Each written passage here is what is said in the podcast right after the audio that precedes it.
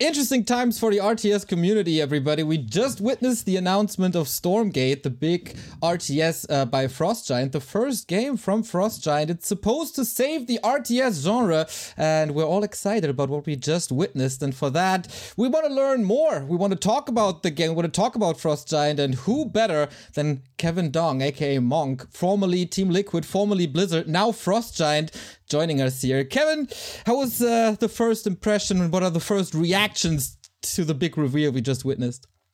Well, first of all, thank you for having me. Uh, Neo, I'm excited. Neo, you guys are excited. Everyone is excited about the big Frost Giant reveal, hopefully. And I can't wait to sh- share with both you and the rest of the Warcraft 3 community um, about what our game is really about. Exactly. First of all, we cover uh, you a little bit. What are you doing at Frost Giant? What's a typical day for you? W- what are you responsible for? Yeah, so uh, I'm a lead designer here at Frost Giant, focusing primarily on gameplay.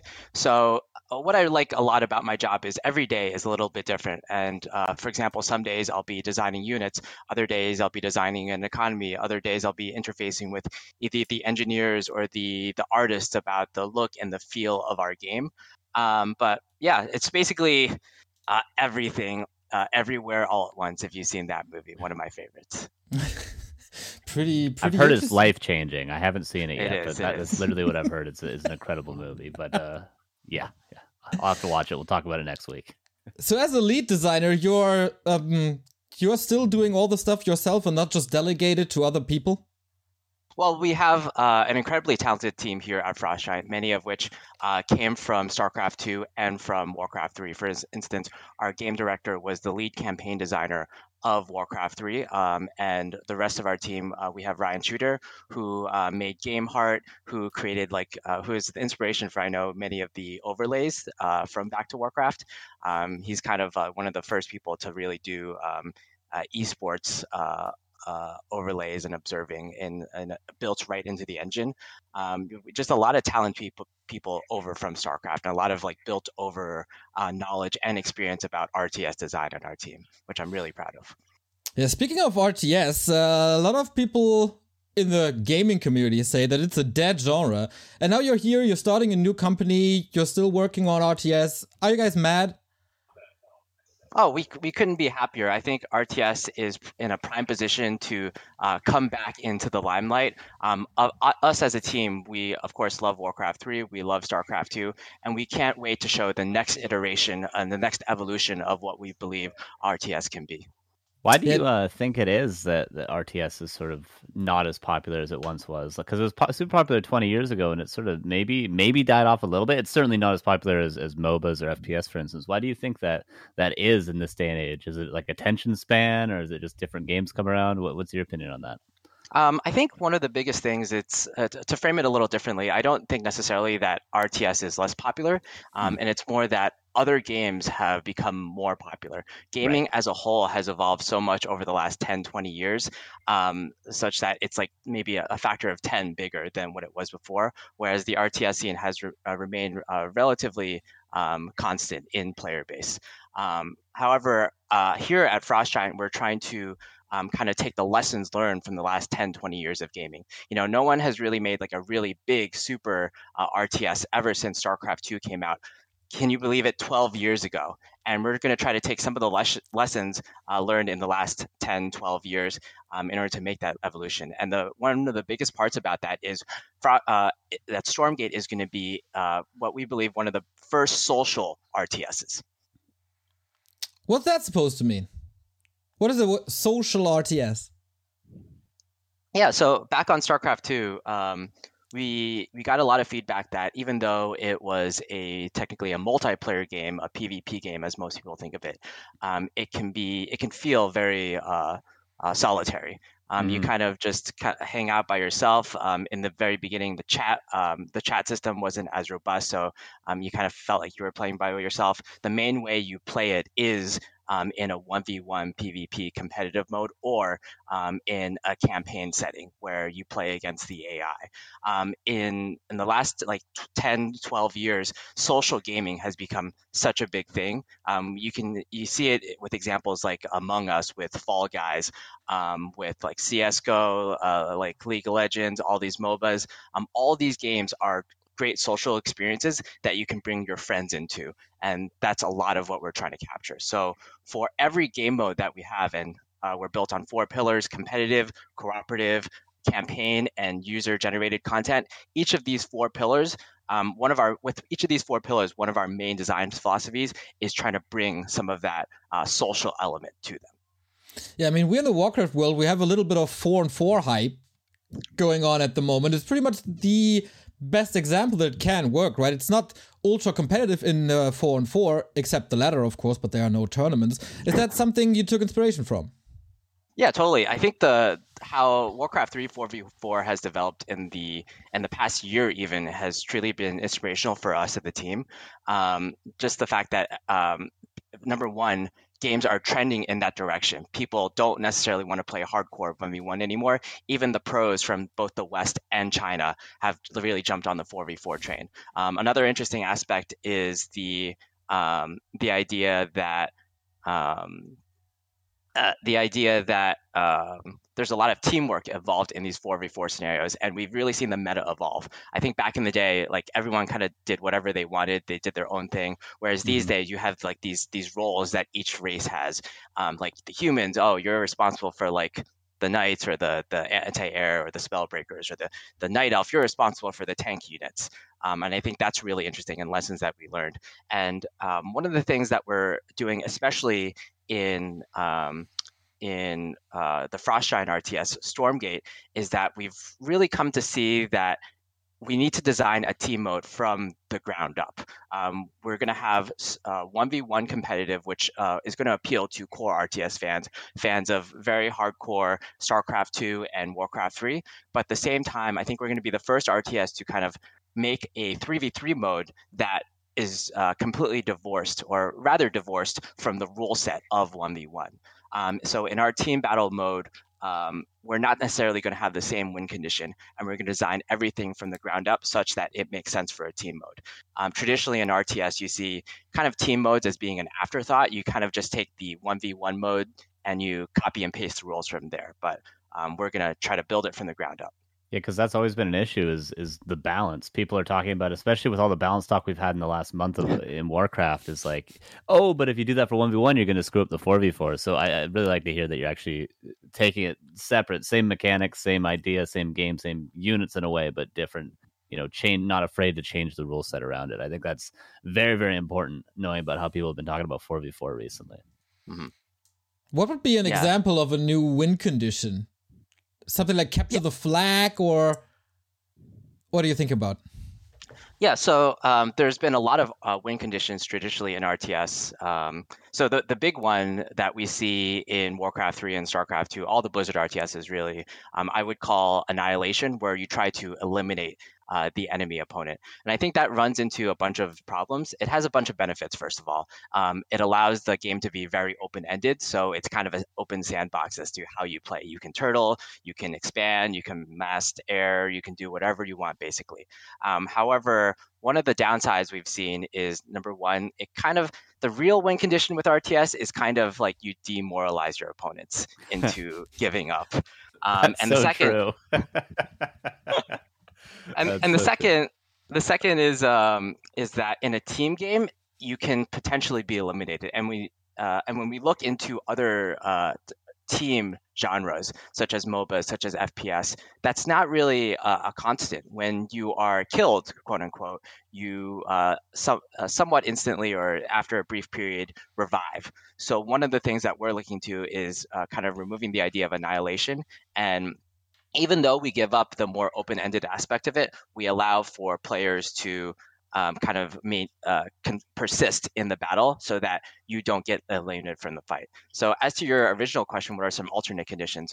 Um, we're taking a look at a lot of alternate win conditions that have existed in, in other RTSs. So for example, um, in Supreme Commander or um, in many MOBAs, for instance, there's the idea of assassination, where you uh, you kill a singular hero or you kill a singular um, building such as a nexus in order to win. We're also looking at other win conditions, um, for example, those that come from um, Relic games, Company of Heroes and Dawn of War, where it's kind of a capture the flag mechanic. Um, we don't have anything to, specific to announce um, with regarding our win condition, but those are some just some of the um, areas we're drawing inspiration from. Sounds pretty exciting for the team game uh, uh, team gamers, I guess. But let's um, roll it back a little bit. You just revealed Stormgate, and I think the biggest thing we can take away from it is, of course, the name. It's out there now, and the setting. You mentioned quite a few times already that the main inspiration was, of course, the Blizzard RTS, StarCraft, and Warcraft. The setting uh, feels to me like a little bit of both. It's like sci-fi, post-apocalyptic, but also some fantasy elements. Is that uh, correct? Yeah, I would I would say that's a fairly accurate description. We wanted to um, our our goals with the setting are to make it um, distinct from Blizzard Blizzard RTS styles and uh, settings. However, we want um, everything to be uh, in a foundation where people can kind of relate to. People have a jumping off point such that when you come into our game, you're not immediately lost at the the endless amount of um, like the, the the lore or the like to get a jumping off point. Um, so yeah, our setting, we're really excited about our setting. Um, a Stormgate um, is a portal in which uh, these demons are coming uh, into uh, invade Earth. And yes, even though it's going to be a post-apocalyptic setting, I think one thing I want to emphasize is that uh, unlike a lot of post-apocalyptic settings, it's not super morbid. You know, there wasn't a, a quote-unquote apocalypse at one point, but people are recovering from it. Um, and you know, just when the humans are recovering, um, they get hit again with another Stormgate. Um, something happens, and you'll find out more about it in our campaigns. Cool. Yeah, that uh, yeah. yeah. Go ahead. uh, that sounds to me like you have a lot of um, a lot of freedom with that setting as well, because you can use the sci-fi elements. You can also play around with magic a little bit. Was that part of the decision as well? The freedom that the setting uh, gives you? Oh yeah, totally. Um, since we uh, on our team we're big fans of warcraft we're big fans of uh, starcraft we're big fans of um, diablo which shares some um, similarities here. Um, we like the idea honestly like as a nerd you get to play with all these like little toys in our game. Carson yeah, uh, was there many other like ideas? Because me and Neo on the last podcast, we were sort of just brainstorming in preparation for for the announcement, and we were trying to think of different settings. And I think I came up with like one that wasn't either StarCraft or Warcraft. I thought of like Cyberpunk. I think Neo had a couple, but because it seems like between StarCraft and Warcraft, they've they've covered so many different themes and stuff. Were there many others that you guys were throwing around that were unique before you came came upon this idea, or uh, have we pretty much covered all of them in the RTS genre so far? Oh, I think there's an endless number of of uh, of settings you could explore. I, th- I know mm-hmm. like in our initially we had something like we just like spitballed around 10 that were in serious consideration and then mm-hmm. we narrowed it down to three and i think what we have right now is is kind of a combination of maybe around two of them It's right. been so long that we've talked about setting on our team um, that i actually cannot recall what other settings were up for debate but i think just in general um, how you approach RTS, you, I think you can approach it in one of two ways. Um, the first is kind of more the Blizzard style, where it's very fantastical and you just kind of can do whatever. And the other end is uh, more rooted in realism. For example, like mm. the Company of Heroes franchise, and somewhat the Red Alert series, but not not really. Um, and I actually really enjoy a lot of aspects of Company of Heroes in that it's very realistic, uh, and the game does a really good job of making you feel like you're part of World War II or just any war in general. Um, mm I think the, the the unit designs are great. The sound design is awesome, um, but I think one thing that um, that approach takes away is that gameplay is not necessarily first. Um, the the the setting is is kind of limits you into what you can do right you can't have like these spaceships coming into the to the world war uh, ii uh, World War II setting, you can't um, well, like air units can't be like too big a factor that just float around and and like hover around everywhere, right? So with our choice and setting, we um, we purposely made it so that we do have the freedom to um, engage with any types of units, any types of mechanics that we want. For sure. Sounds pretty promising indeed. You mentioned gameplay already. This has always been the big strength of the Blizzard RTS. I think it feels very responsive, I guess, and this is probably what you approach as well. What is your your main thing that makes a Blizzard RTS, and what is your philosophy in recreating and even improving on that? Right. So um, I think like there's a lot of things that really define a, a, Blizzard RTS. You have things like the amount of asymmetry that's in the different factions. Well, starting from after World Warcraft 2, obviously, and then you have uh, kind of the economy design um, with two uh, resources per faction. Um, again, starting from post Warcraft 2. But I think the the main thing that really defines a Blizzard style RTS or um, it, Blizzard RTSs in general is the idea of extreme responsiveness and um, really smooth pathfinding um, that I think StarCraft 2 has really set a very high bar on. And I think a lot of when a lot of people these days get into an RTS, they see that, oh, I'm comparing it to StarCraft 2, and this doesn't really necessarily feel as smooth as I remember it from SC2, and therefore I'm jumping ship. Um, so one of our core pillars, one of the things that we really are striving towards is the idea that you're going to have crisp responsiveness. You're going to have um, um, you're going to have very smooth pathfinding. Um, I know the analogy that I made um, in one of the presentations you guys attended, one of the pre-brief summits, is the idea of a crispy piece of fried chicken that when you when you bite into it, you get an audible crisp, and you get a um, you get a you get a crunch in your mouth. So it's all these senses being um, uh, being overwhelmed and you're really like feeling that the RTS is listening to your commands. So not only is it the, the responsiveness, it's also the the feedback. Um, the when you click, something happens. There's an audible sound. There's a response from your mouths. Um, and in order to achieve all those things, the the crisp pathfinding and the responsiveness, um, we've built what we call Snowplay, um, which is a custom uh, built, highly configurable and highly configurable and extremely efficient gameplay simulation um, that unlocks low bandwidth multiplayer game features. Um, we're building it on top of the Unreal Engine, and it's going to be something custom that um, no other RTS is going to have. Um, in addition, this system is being built by or being led by James Anhalt, who was the uh, the lead, the chief architect of the pathfinding system in StarCraft 2. So we have a lot of confidence going into the idea that we're going to be as responsive, if not more responsive, and have better pathfinding than what we did with StarCraft 2. Wow. Yeah, you mentioned better. Oh my god, better. Yeah, that's a that's a big goal indeed. You mentioned the Unreal Engine. Um, we here at Back to Warcraft, we play a 20 year old game, right? We have no idea what that even means. So, can you, for the uneducated uh, old schoolers here, explain what's so great about the Unreal Engine 5? Yeah, Unreal Engine is just a great um, base for building just games in general. Um, it is one of the most respected, or um, possibly the most highly respected um, engine in the AAA industry. Um, um, basically, especially with Unreal 5, we unlock a lot of um, uh, key features such as Lumen and Nanite, which I probably can't go too in depth into, but it's going to allow for really um, great graphics, readable graphics, of course. We don't want to we don't want to be uh, you too many it. colors and everything. You can say, say it. it, yeah. I, I don't know what you guys are talking about, so I'm going to move on. Um, but just to give you the idea of detail, um, our the trailer that you've seen uh, on June 9th um, was completely made uh, in engine in Unreal 5. So that's kind of the quality that you can expect. It's pretty incredible. Um, wow. Since we're touching a little bit on Warcraft here, of course, we talked a little bit about the gameplay. Uh, I want to know more about the gameplay. Like, how do you envision your average one-on-one Stormgate match? Right. So with Stormgate, one of our we have a lot of uh, gameplay tenets, but I think one of our um, top tenets is the idea of territory control, and that's the idea that there's tension between the benefits of controlling ten- territory and um, also the number of threats it opens up. So there's a push pull dynamic there. Um, so StarCraft 2 kind of handled that with expansions. Um, when you expand, you gain more resources and you are able, but you also open yourself to more avenues of attack.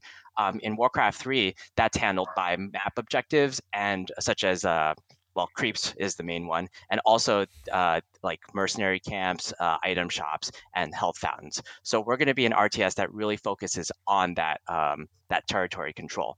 Um, in terms of moment-to-moment gameplay, um, as I mentioned, we're really going to focus on uh, expanding is going to be a big part of it. Um, uh, that kind of uh, high uh, macro opportunity um, and the idea that you can kind of multitask over the map is something that we're going to focus on. At the same time, we're taking a lot of inspiration from Warcraft 3 as well. For instance, we're uh, moving closer to the low lethality of Warcraft 3. Um, we think that in StarCraft, the very high lethality in that game creates a lot of punishing moments where you weren't looking for a second and then your entire army died. Um, we want the idea, we, we like the idea that there's more opportunities to micro and there's more opportunities to uh, not lose your army instantly. Um, in addition, there's a lot of asymmetries in Warcraft 3 that we're looking to, such as um, the amount of asymmetry in mining. Um, that doesn't really exist in StarCraft 2, and I, we think that is really interesting. Um, and another thing, creep camps, that's something that we talked about. Um, I, we think creep camps uh, are interesting in that they provide an object mid-map objective that players um, have to fight over, and there's cool territorial control there. Um, however, we think one aspect of creep camps that could be improved on is um, after you take all the creep camps on the map, for instance, right? What often happens in endgame is you just kind of camp in your base and then max out and then fight. Um, so uh, the creep camps are interesting in that they provide a temporary mid-map objective, but they're it's not something that you fight over uh, the course of a game for, and I, we think there could be improvements there. Since yeah, you mentioned I've... creep camps, oh sorry, Carson, go ahead. Yeah, I was just gonna say I think that is a big thing in Warcraft. Like as good as it is, like you have a lot of objectives I think for the first 10, 12 minutes, but in pro games, because people are so efficient with their creeping, especially in the meta we're in, you end up with a lot of stalemate positions where you both just again sit in your bases. So I think the idea of like respawning objectives is really, really important because the most exciting part of the game tends to be in Warcraft, at least for me, like the 25 minute, the 30 minute, the 40 minute games where you're super late, but to have an extra objective would make those super late game scenarios much yeah, more interesting.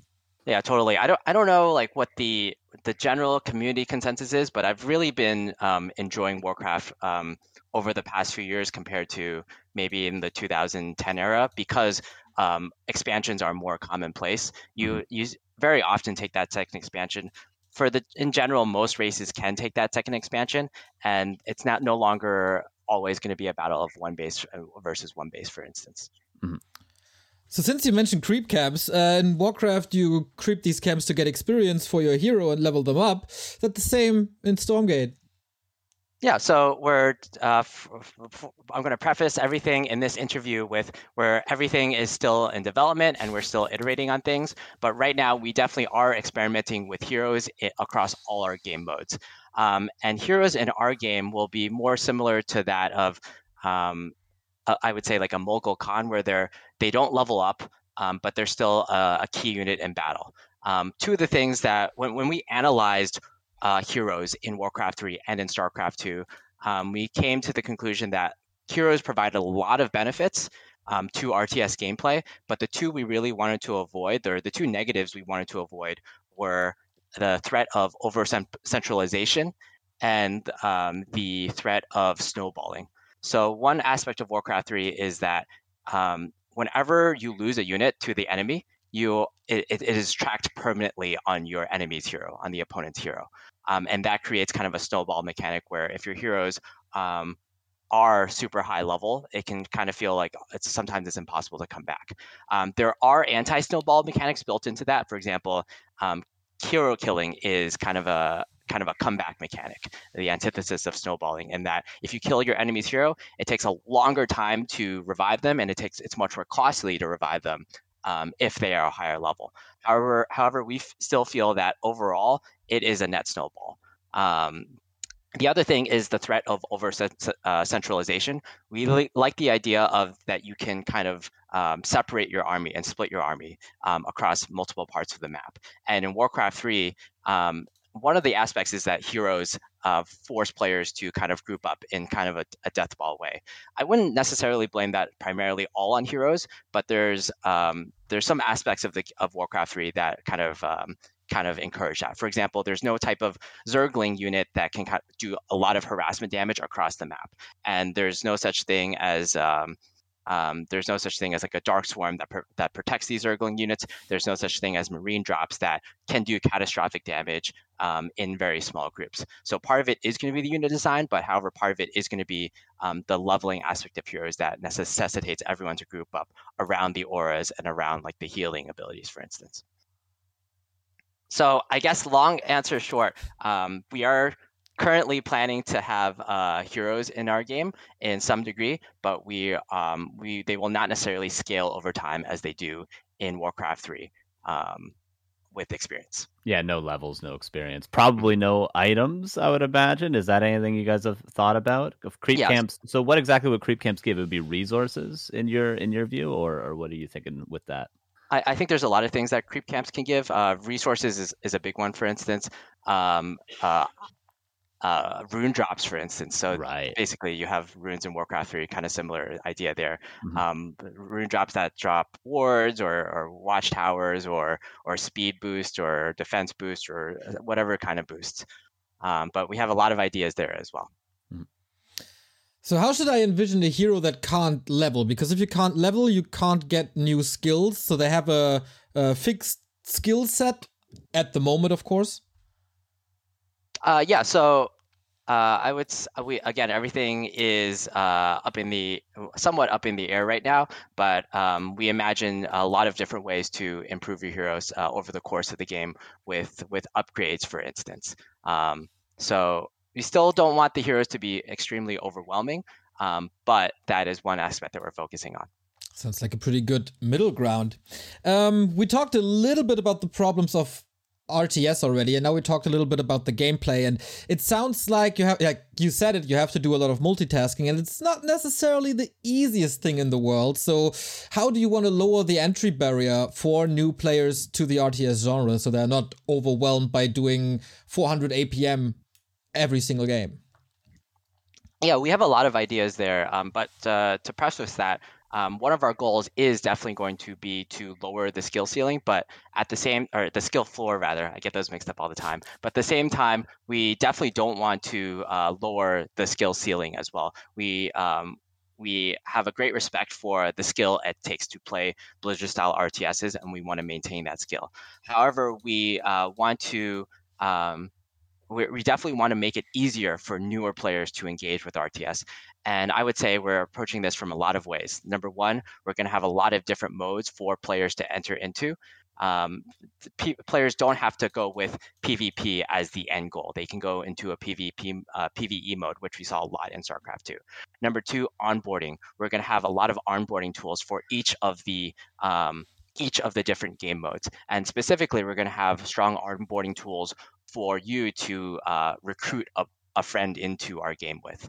Uh, number three, we're going to have a lot of uh, UX improvements, um, things that a lot that lower the the entry to uh, barrier to entry into RTS, but still allow players to um, still allow higher level players to engage with more complicated uh, skills than um, than a newer player. And number four, with uh, gameplay, we think there's a a lot of um, techniques in RTS that have been um, refined over time. And I'll just give you some examples. Um, from StarCraft 1, we have uh, the Reaver Drop. Um, the Reaver Drop has a lot of immense skill um, in it because of the acceleration properties of the shuttle. Um, this, a, a, a, newbie level player controlling a Reaver Drop um, is miles different from a pro player because you actually have to control the speed of the shuttle and use precise um, not only um, clicks but also you have to use the precise um, uh, movement commands along with the with the um, uh, just the total package movement mm-hmm. and um, controls. Um, and another example I like to give from Warcraft 3 is the idea of autocast, um, and I'll, I'll use slow as the as the best example. So when a sorceress comes out, it has autocast slow on, and as a newbie player, I can just leave it on the entire time and it'll just slow everything reasonably well. But as a pro player, um, I'll want to turn it off when I'm creeping. And if I only have one sorceress, I might want to manually cast slow. And third, uh, slow only auto casts on enemies that are attacking you. So I might want to manually cast it um, on a retreating enemy. Um, so those are some ideas of um, where it's an autocast ability lowers the barrier to entry. It allows you to use the sorceress in a reasonably manageable state, but at the same time, it allows for higher skill players to engage with flow and get like the most out of the ability. Right. Yeah. This is a this is kind of just a random, maybe dumb question. I just it keeps coming to my mind when we talk about mechanics and just random gameplay. Uh, is blocking something you guys have thought about, or something that's possible with given the uh, the level of pathing that you have? Because I think just blocking is such and blocking and surrounding is such an interesting part of Warcraft, but it's not necessarily. It may be a little bit in Starcraft too. Is that something you guys have thought about, or or are going to try to implement in some way? Yeah, we definitely thought about it. Um, it's I can't guarantee anything for for sure, but it's it's something um, that is definitely in a document somewhere that of things that mm-hmm. we'd like to try. Um, right. Specifically, uh, one of the things we're thinking about is and this is something we definitely have to first prototype and then implement and see if it works well or not. Is the idea that maybe your um, your units are able to block enemy units, but not your own units. Um, right. Um, we think blocking in Warcraft 3 it create it's interesting when you're doing it to your opponent, but when you're doing it to yourself or your allies, it can be extremely frustrating. So um, one of the hidden tricks in StarCraft 2 is actually that your units treat your allies' units differently in terms of pathing than your opponent's units, and there's a lot of tweaks that we can do there. Very cool. Yeah, I was I was screaming playing ladder last night when I TP'd in my base and got stuck behind a uh, behind a tower. Uh, so yeah, I, I get what you mean exactly. Yes. Yeah, another detailed question, maybe, because this came up um, in the wake of Reforged, I think, um, is that in Warcraft you have limited control groups with uh, 12 units, and in StarCraft, of course, you don't have that. So the big discussion was uh, should you remove that 12 unit limitation, and should you maybe introduce something like the F2 key for StarCraft that selects all your units and send them somewhere? Uh, what's your stance on that? Where Where's your position in terms of control group limitations and uh, hotkeys that make things easier? Um, I think those are both uh, both uh, con- unlimited control groups or very high uh, numbers of units in a control group, and the F2 key are both innovations at StarCraft 2 that um, allow newer players to get into them very um, much more easily. Um, and those are some of kind of the innovations that we're kind of looking to expand on and to uh, push forth even further in order to allow players to engage with it even more. Um, the the F2 key, for instance, in StarCraft is something that even pro players engage with a lot. So it's not necessarily even um, a key that um, a key that you necess- is just for newbie players. I mm think in a game like Warcraft 2 with a, uh, Warcraft 3 with a lower number of units, it's less necessary, as is unlimited control groups. But I think it would still be a nice thing to have. Um, I, I, think in Warcraft 3, uh, relative to Brood War, where like you really, really wanted unlimited control groups in order to control your army, and Zerg was balanced around the idea that you didn't have unlimited control groups. Um, I think in Warcraft 3, it's a, it's a lot necess- necessary. How big do you envision your armies in this in your game? Because in Warcraft we have like hundred supply food. Mm-hmm. In the in StarCraft it's like two hundred. How big should armies be? Yeah, I think the, the supply metric sometimes can be a misleading because I could have a 500 supply limit and all my units cost like 10 food, right?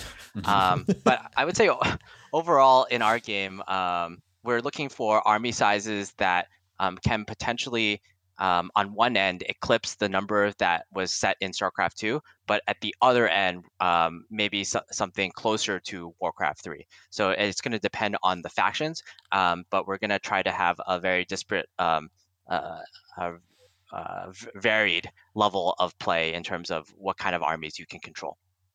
Right. Okay. Yeah, and I guess if you want to have um, high time to kill, or at least higher than StarCraft 2, I suppose. If the armies are then also bigger than StarCraft 2, that might pose a problem in fights are extremely long, which I guess is not a bad thing if fights are really long. I, I know I'm a fan of Human Mirror, but maybe some people aren't. I suppose that might serve some complications, but uh, yeah, I definitely think it would be interesting to finally play a game with bigger armies yeah. and that also have a little bit of micro ability in that too. Human mirror. You haven't seen the night elf mountain giant mirror yet.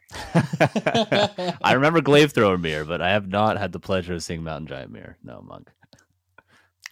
All right, let's move away from gameplay a little bit. I think we talked this uh, quite extensively now.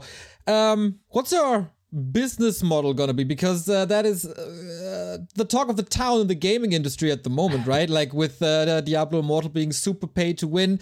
How do you want to w- make money? What's your model? It's Diablo Immoral, by the way, not Immortal. Thank you. Sorry, As a former ahead. Blizzard employee, no comment on that. But with our game, um, we are going to be free to play at launch, and we will. But at the same time, we will feature uh, no pay to win mechanics and no NFTs. Um, so in terms of free to play, you will get an initial chapter of our com- campaign.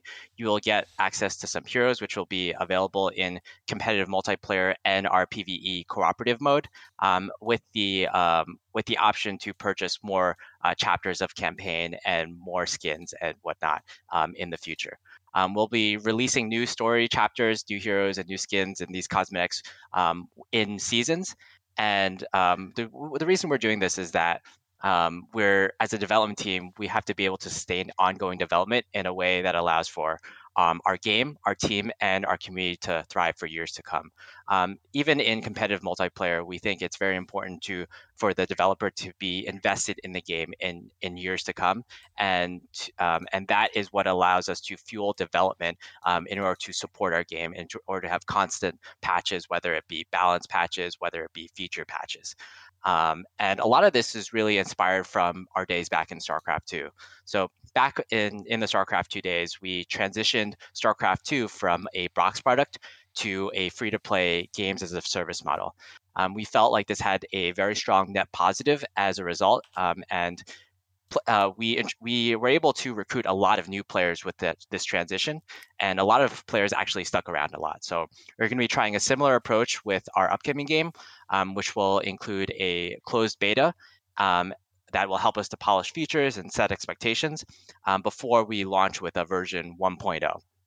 And then after that 1.0, we're going to release with a co- uh, constant um, beat of new story and gameplay elements in order to keep uh, players excited um, for years to come.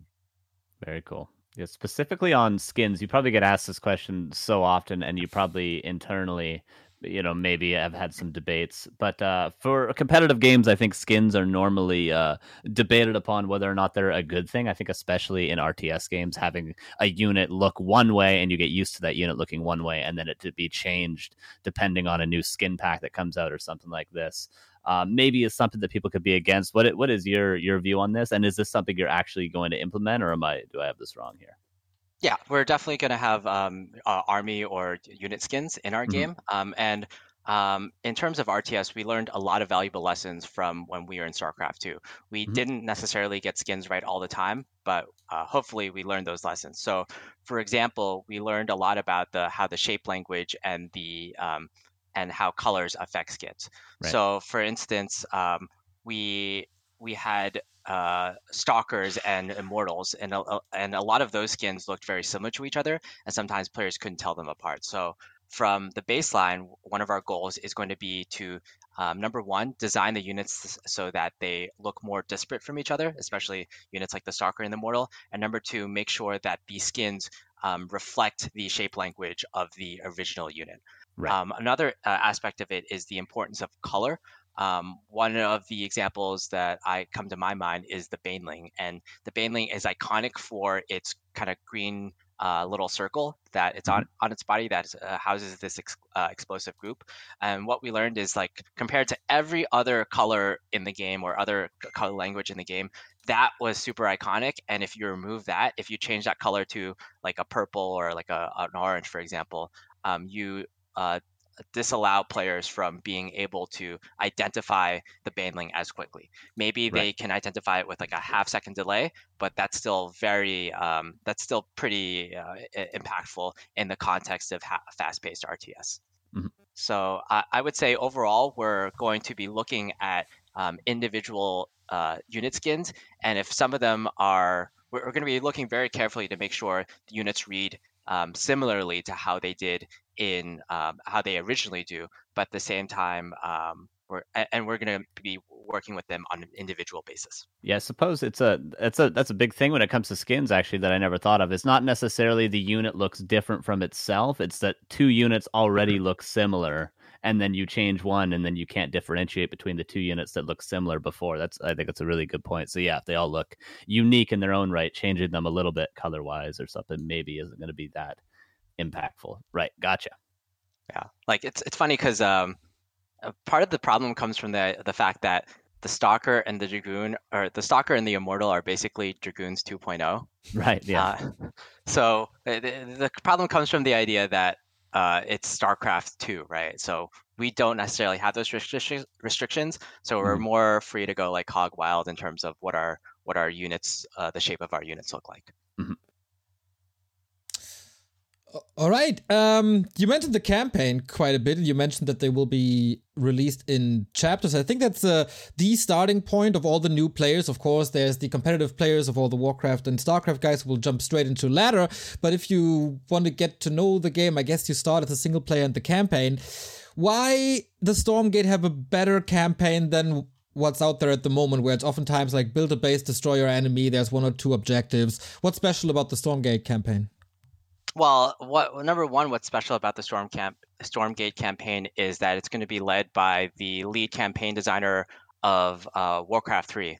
And personally, I would say that Warcraft 3 and Starcraft 2 are like definitely, uh, in my very uh, biased opinion, the two best RTS campaigns of all time. Um, mm-hmm. Um, but especially Warcraft 3 was the best for its time. Like I think StarCraft 2 arguably might be better, but uh, Warcraft 3 was a much bigger jump from what existed before. Um, we learned a lot from the days uh, from like the StarCraft 1 days where your bases were like really far from the minerals and like uh, every mission was uh, would defeat the enemy mission. So we're going to be taking a lot of lessons there from just all the various um, uh, all the various previous Blizzard RTSs that we worked on. Um, and what's different about our campaign is that uh, number one, we're going to have the ability to play cooperatively um, with your friends. Um, I mentioned earlier that social RTS is really um, a large part of what we're going to be about, and that's going to be reflected in all game modes, whether it's uh, campaign, cooperative, competitive, or user-generated content. Um, another aspect is we're going to be releasing uh, campaign content over um, the over the course of our of our lifetime. So we're going to initially just have a, a, some introductory campaigns, and then every season or so, every uh, I don't want to uh, commit to a time period, but every so one often, per month. oh, one per month. yeah. Um, I'll, I'll, get back on that one as well. But we're going to release campaigns over time, and we're going to allow players to follow the campaign over time.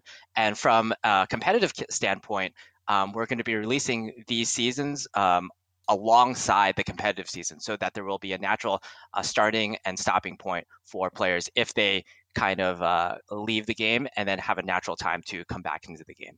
Um, this is really inspired from actually streamers such as you guys. Um, I think one thing that I've heard is that one of the most important parts of streaming is that you are very consistent. You come on, you you come on and you come off at every single uh, the same time every single day. And we think it's a travesty for if a player churns or leaves our game that they don't know when the next um, jumping on point is. So we're mm. gonna we're, we want to be committed to regular seasons so that there is content drops of cooperative, of campaign, of uh, competitive such that players can can jump on to uh, such, such that players know when the next jumping on point. And we're hoping to align that with our esports as well, where we um, um, where after a season ends, new content will be dropped, and therefore ev- the whole ecosystem is kind of uh, working with itself across all game modes. Okay, so I'm getting a little giddy about esports already, but I have to cl- like I have to uh, ask for a clarification. You can play the main story of us of your game with a friend. It's not like co-op uh, in in StarCraft where it's like dedicated co-op missions, but you can play the main story of the game with your friend, right? That's correct. We we don't have um, a set. We, we don't have anything to announce today in terms of how that will happen, but um, social RTS gameplay is definitely, I would say, the message to uh, all of this. That sounds pretty new and innovative to me. So let's talk esports. We're an esports channel here. Um, you mentioned the four pillars. How important is esports or competitive uh, among the four pillars of Stormgate? Yeah, we see um, esports to be kind of um, kind of core to what RTS is. Um, from like coming back from the StarCraft two team, right? I, we believe that uh, StarCraft two is really intertwined with streaming and esports in general because it was, I would argue, the first uh, really modern esport and the f- first esport that brought around the um, uh, that launched kind of Twitch and streaming mm-hmm. in general. Um, so we have a lot of roots there. In addition, um, um, our biggest investor right now is Kakao Games. Um, I don't know how much you guys are familiar with the little Kakao sound, but that is one of the biggest companies of in Korea. So we are very committed to uh, esports. Um, so I would say yeah, esports is very important, and we have a lot of cool plans uh, surrounding esports. Um, the the first most important thing is we plan to have uh, what we call integrated esports, in which uh, players can engage with the esports within the client. So all you have to do is press play, and you're there. Um, this will uh, hopefully uh, lower the barrier to entry where you don't have to go to like a Battlefy or like a um, like a some kind of bracket system and you and tournament organizers it'll be easier for tournament organizers such as yourselves to uh, engage with our game. Um, another aspect is that we will uh, we plan to reward players for engaging with the esports. So if you play in a tournament we um, and you either participate or win it doesn't really it, it, it depends on um, it, it really doesn't depend too much but um, we will give you in-game rewards as well. So uh, there could kind of be a push-pull uh, mechanism there in order to encourage players to engage with esports um, uh, if they'd like. And also, as I mentioned before, we hope to amplify game moments with esports. Uh, the esports tournament timing and the seasons will be aligned with the cycle of content. So hopefully, esports seasons will naturally flow into uh, new chapters of both content and the lifespan of our game itself. And maybe um, there could be some cool integrations with the winners of a tournament um, and what happens in the uh, next campaign season who knows? Ooh. Okay, since we're like a burned child here at the Warcraft uh, scene, can you promise me right here, right now, that at launch there's a ladder for Stormgate? Uh, I would say that with one uh, version 1.0, uh, when we initially, when we first announce our game or when we first launch our game, there will be a ladder. Wonderful. I hope Yay. That's all we need. We'll, we'll be good. We'll be playing for 20 years with just that alone, Monk. We'll be we'll be good to go. All right. So does this mean that you're also running your own tournaments, uh, similar to like Riot is running Worlds or Valve is doing their their circuit? Um. So, uh, uh first of all, I'm not the esports guy, uh, so I would have to defer to Trevor there. But overall, I would say we want to. Uh, we're still working on our plans. Um, however, we want to make sure that our esports are going to be very sustainable, and we hope to uh, work with tournament organizers and the community, such as yourselves, um, and to make sh- ensure that um, we can have sustainable esports for a long time to come. Does that include so that you're able to watch games in client like a Dota TV, like a Flo TV?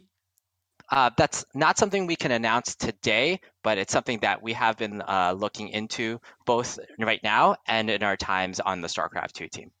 While you're watching these games, if that's the thing later on, um, a- any features for observers like a we, uh, rewind function, like a UI? Is that uh, not necessarily a priority, but is that something on your list? So um, again, uh, Ryan Schutter, aka Gameheart, the um, person who kind of really started all this observing stuff in StarCraft 2 is on our team. So that's very dear and important to his heart. Um, and as a baseline, what we're going to aim towards is the replay functionality that was released at the launch of Wings of Liberty.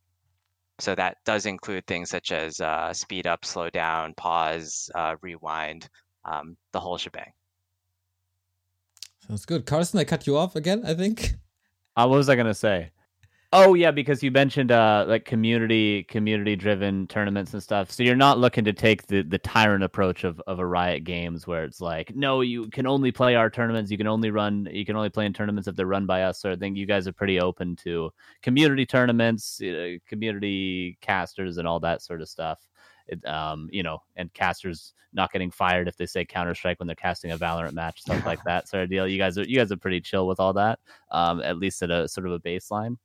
Well, you can you can say you can reference Warcraft all you want. Um, Okay, it's a good. game. It's a game that we enjoy in our team, and uh, we would be honored if you would make comparisons uh, to Warcraft Three while you're casting one of the Stormgate matches. Beautiful. And and community community tournaments are gonna be are gonna be a thing you guys are open with as well, not just necessarily Frost Giant run tournaments. Yeah, not only do are do we want to support community tournaments, we want to um, more integrate them into the path to pro, um, uh, such that um, the whole ecosystem, the whole esports e- ecosystem, is very robust and uh, very cohesive. Right. Gotcha. Okay, so we talked campaign. Um, you at StarCraft were pretty much responsible for the co-op. Can you share some some insights on the Stormgate co-op? Yeah, so Stormgate co-op. Um, so what I imagine Stormgate co-op to be, compared to every other mode, is going to be uh, kind of the next iteration of StarCraft 2 co-op. Um, Star when we released StarCraft 2 co-op, which is a uh, PVE cooperative mode in which you and one ally campaign uh, play in campaign-style objectives in 2015 with Legacy of the Void. Um, or the team itself was like maybe players would play it for like 10 hours, and it was a it's a cool thing that players can engage with for just 10 hours, but um, it became much more popular than um, than we initially thought it would be. Um, instead of playing for tens of hours, players would play for hundreds or even thousands of hours. And in order to appeal to um, to appeal to that player base, we had to kind of like redefine our entire pipeline, um, and we had to uh, assign a, a much bigger team than we expected to create this content. Um, so the benefit of this was players got more content. However, because we didn't know whether like which year would be our last year, we always went into the mindset of we're gonna do the next next best thing for our players. We're gonna make the next um, best update that we can, and every year we did that. So every subsequent year, this is this was truly the next best thing. But at the end of things, it was kind of like a Jenga tower where things didn't fall into place very well. Um, but the pieces were not built with each other in mind, and um, and it was not as cohesive as we would like it to be. So with Stormgate, we're kind of thinking it from the ground up. How do we make Stor- How do we make Stormgate PVE cooperative um, the best it can be, and build a cohesive system? Some things we're going to try to do. Number one, a greater social experience with the uh, with three players in co-op. This allows for um, more interesting cooperation and more, as I like to call it, wombo combos, in which you can support your ally in a in a in a more interesting way. We're also going to have more opportunities for cooperation in StarCraft 2 co-op. We design with the mentality that players should be able to um, solo the map if they wanted to. So in our game, maybe they can, but it will be very difficult. However, we want to make bonuses. We want to make team play um, give you extremely large bonuses, um, such that you are very, very highly encouraged to play around with your allies. I think that's one thing that uh, Warcraft 3 actually does relatively well. Um, the idea of I holy light an enemy, uh, my ally, and that feels really good. Um, it, it means that my ally took resources that he had and essentially gave them to me. He gave me his mana in exchange for my health, and um, good job, ally. You did it. you, you helped me a lot there, and I think there's a lot of good feelings around that. Mhm. Um, and number uh, number three, and perhaps most importantly, we're going to have a very a very robust progression system um, that allows you to both uh, increase in power in PVE and also um, change uh, your your skill set. In StarCraft 2, we had very binary choices of do you want more power uh, with more, for example, with more attack or more health. So for us, we're going to have we're going to use the idea of um, well, we plan to use the idea of something like items in which we can swap in and out different abilities. So for example, my fire mage or my mage now does fire damage. No, it does ice damage now, and you can switch it to lightning damage even. So basically, greater opportunities for uh, both progression and customization. So a lot of exciting things happening in co-op as well. Very cool. All right, we covered that, and then we uh, have one pillar left, and that is something for our friends from the Hive Workshop. Shout out. User generated content. Tell me everything about the editor and the next Dota that comes out of Stormgate. Uh, so, uh, coming from the StarCraft 2 team, um, first of all, a lot of uh, uh, people on this team were modders before we um, became game developers, and so we have a lot of people who are very passionate about that sector of um, of the game. Um, and in terms of improvements, we're going to have improvements um, in two ways. Number one, uh, discoverability. We want to use the lobby system or something similar to the lobby system that was introduced in, in uh, Warcraft 3. Um, realized there was a lot of discoverability problems in the StarCraft 2 arcade um, in that unless you were already like the top dog, it was very difficult for players to find out about your game. Um, so from the player side, discoverability is a big one. And number two, um, the editor itself. Um, what we plan right now is to combine the power of the StarCraft 2 editor with the approachability of the Warcraft 3 editor. Um, it's going to be, and in terms of approachability, number one, it's going to be launched directly within the game client. Um, so it's going to be much more, that is going to be much more discoverable. Um, and also, we uh, our our data editor will include the ability to copy and paste individual units, um, which I know sounds relatively trivial, but it was actually extremely hard in StarCraft 2. Um, I know back when I was working on StarCraft 2, it often took something like half a day to copy and paste some of the more complicated units. And you had to know exactly which fields to copy and exactly which fields to paste. Um, so even though it was powerful, not a pleasant user experience, especially if you're uh, if you're a newbie. Um, we're also going to have a basic and uh, advanced feature modes. So um, for a newbie user to the editor, um, you're going to be able to adjust fields such as HP and, and, like attack damage, all those like basic things that a newbie would want to get into. But as an advanced user, you can opt into um, the advanced editing mode in which you can adjust things such as like turn speeds or unit um, like radii, for instance, um, fields that are, are more niche, and um, you might need to read a few things to to to to edit properly. I would say. So a lot of uh, hopefully improvements there. And with that, will you have sort of because I know StarCraft two, if I'm remembering correctly, has sort of had this is probably very far away at this point. Sort of had a contest for like map makers for melee maps, and for Warcraft three now, obviously all of our maps are made by the community members. Do you guys have plans for some sort of integrated system to to help people sort of submit maybe melee maps for competitive play, or are you guys thinking that it will be just strictly Frost Giant at this point that are going to make all the standard competitive melee maps? So I, I think um, our um, our journey into competitive map making will be similar to what happened in StarCraft 2, mm-hmm. um, in which uh, initially Frost Giant makes all the maps, and then gradually, um, as the community becomes more familiar um, with the both the editor and how to make competitive maps in terms of design, we mm-hmm. uh, onboard some of those maps on as well. For sure. Yeah, even right now, the StarCraft community uh, features 100% uh, community made map. So uh, ah, that could be a po- possible direction that we could uh, go towards. Very cool. What we saw in the Chinese client of Warcraft 3, and I think also on uh, on platforms like Steam, is that some map makers or user generators can earn money with what they provide for your game, whether it be skins or maps or whatever. Is that something you think about as well? Yeah, that's definitely something we're thinking about in the future. Um, where we we um, it's something that we would have liked in StarCraft 2, but it's something right now we want to build from the base up.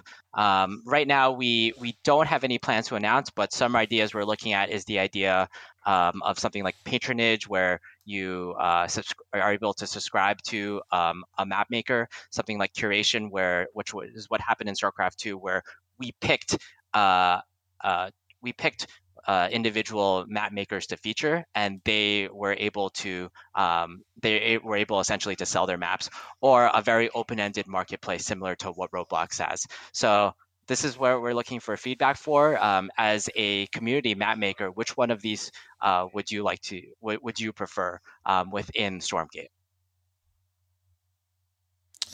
All right, then I think we're coming to an end about the one hour mark here. We don't want to steal more of your time. You're a busy man. But uh, let me play devil's advocate slash negative Nancy here now. I heard so many good things from your presentation last week and today, and from what you told us here. I think the approach is pretty great. The setting is really good. The way you think about RTS and gameplay and systems and esports and everything. It feels like you're building a utopia for RTS here, but you're still a relatively new and also in comparison small company. So do you maybe do too much at once? Do you want too many things at once and perfect too many things at once? Is that a risk or can you calm me down and say that everything will be good? Well, uh, first of all, we are uh, we come from the Blizzard roots, so we really want to try to um, create the best experience for all our players. One of our tenets is that um, we want we recognize that every segment of RTS, the four pillars I had mentioned before, it's kind of its own individual um, uh, unique sector. So we want to create content that specifically fulfills the needs of that pillar. Um, at the same time, we're building teams. Uh, uh, we're building teams in order to support all those pillars. So one thing that we don't have uh, with respect to Blizzard is um, we don't have we have a core development team here right now, but we don't have a lot of the supporting uh, the supporting cast. We don't have like a, a extremely dedicated marketing de- department that works across five games. We don't have um, like a, a, a, large, robust esports department that works a- across five games. So we, it's really up to, I would say, um, that's that's part of why we're doing all this outreach right now. We really we need the community to kind of spread the word about our game, um, so that we don't even though we don't necessarily have the marketing budget for instance we are able to get the word out there that uh, that stormgate is coming and um, we will try to be the next big rts will certainly help you with that. Um, so maybe a couple of quick fire questions uh, that you can answer with yes no or whatever. How many factions will there be? Uh, right now we've announced two factions um, but it remains to be seen. Okay. Will there be more than ground and air units? Like uh, uh, sea, naval, stuff like that? Right. So um, we, we thought about naval units a lot, especially with respect to uh, Warcraft 2, with respect to Red Alert 3, and uh, with respect to Age of Empires. And uh, as, um, at least initially, with both our um, with both our uh, cooperative and competitive modes, we decided against it um, for two primary reasons. Um, the first is that we think that naval units really limit map design, and that you have to necessarily design um, all your maps with water in mind, or you like kind of limit the some part of your tech tree to be, oh, you can't use those units right there. And number two, um, we uh, we think it creates opportunities for players to kind of um, put themselves into uh, a trap um, in order to make quote unquote the wrong decision. For instance, if you build too many submarines, you just can't, and you're overwhelmed with the ground, you just can't deal with the ground units at all. Whereas even if you build, let's say, um, I don't know if this is the best example, but like gargoyles, right? You can still hit you can still hit ground units pretty effectively, even though they are theoretically an anti-air unit. Even if you build the hippogriff, which is the only unit that can attack uh, ground units, you can still mount an archer on top of it and get some use out of it if you need um, to attack ground. So, uh, as a newer player, if I invest too much into sea units, um, maybe I put myself in a rough position if the the the the ground units become or the ground becomes like the the highly contested territory. Seems very good to me. How do I get a beta key? All right, this is uh, a great question. I'm glad you asked. You can get it, uh, sign up for our beta, which uh, will come out in 2023 by going to uh, playstormgate.com. Once again, that is playstormgate.com. Um, and by going to this website, you can also subscribe to our newsletter. And finally, um, if you uh, go to our wish list on Steam, or you can go to search for Stormgate on Steam and you can wish list it. And that actually helps us a lot as part of the Warcraft community.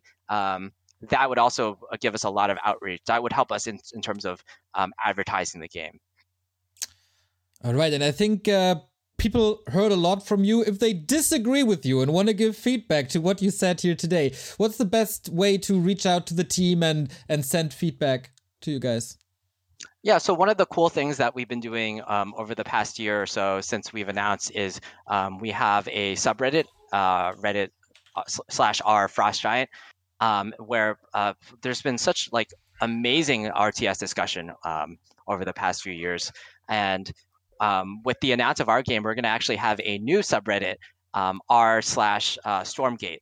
So um, please come to our subreddit and give us feedback. We're really listening to. We're we've actually read pretty much every comment that's ever been in our subreddit, and we will continue to do so uh, for Stormgate. Um, and as always, you feel free to follow us on our social medias um, and tweet at us or, or, Instagram at us or TikTok at us if you would like. Those are those will be fun. Um, and we're going to be looking to all the feedback that's out there. Um, even though I, I, remember initially when we announced our team, there was so much feedback, but it uh, but eventually we got to all of it. That's devs that actually listen to a community, guys. Isn't that beautiful? And uh, the people now saw the reveal today. They listened to one hour of Monk here today, but they want to hear more. Is there something in the near future where people could find out even more about your game? Yeah, so we're so I guess today is June 9th, right? That is correct. Date, yeah. yeah, yeah, June 9th. So on uh on June 12th, we're actually going to be revealing more information about our game. Um, I don't know exactly where, so you will edit that down here. There's going to be a link down here to where you can find out more information of our game. Isn't that how YouTube works? Like That's and subscribe, guys. Exactly what it is. I or I can just tell you guys because it's the PC gaming show on uh, June 12th on 12:30 PDT. So uh, you guys can check out that. Um, Thank you for doing nine, my job, right? I'm pretty excited for that, so it's just burned in my head. Uh, that is 3:30 p.m. EDT and 8:30 p.m. BST PC gaming show. More of Frost Giant. Is there any other question from you, Carson, before we let Monk go? I think I'm chilling. I think I'm chilling. I got I, I had some Warcraft questions, but I think we'll leave it short, concise. We'll talk about what's important here. And Warcraft isn't important today, Neil. We'll, I'll, I'll, DM. I'll DM Monk. I'll DM. Well, well, I have. Uh, if you ever want to talk about Warcraft, we can do another one of these. Um, I love talking about Warcraft as well, so Hell feel yeah. free. We'll do a follow up with this for sure. We're going to follow you across the entire Stormgate journey. Is there anything uh, you want to mention? Is there anything uh, you want to uh, leak to the Back to Warcraft audience about Stormgate. Floor is yours. Well, uh, I just want to, first of all, I don't know if I can call myself a part of the community, but it's been really great to be part of, you know, Jim and uh, War Three champions, and just hang around with everyone over the past few um, years or so. Um, after I left Star uh, the StarCraft team, um, I was still playing StarCraft, but I was looking for like to reinvigorate myself with my first love, which was Warcraft Three, and everyone in, in the Warcraft team or in the Warcraft scene really um, like and like kind of welcomed me into their arms and i was able to get great coaching to come back into the scene and i was able to make so many friends along the way. So i would just say a, a huge shout out to everyone in that scene for um, providing me um, with hours and hours of entertainment especially you carson who sometimes plays twos with me when i'm bored yeah, you you beat my ass at least once a week, man. Yeah, you're uh yeah. People people forget you're actually you're actually pretty good. People might not know that, but uh, you're pretty good. You're pretty good at Warcraft. You're no slouch. So uh, yeah, GG's. We'll play. We'll play soon. We'll play soon. All right.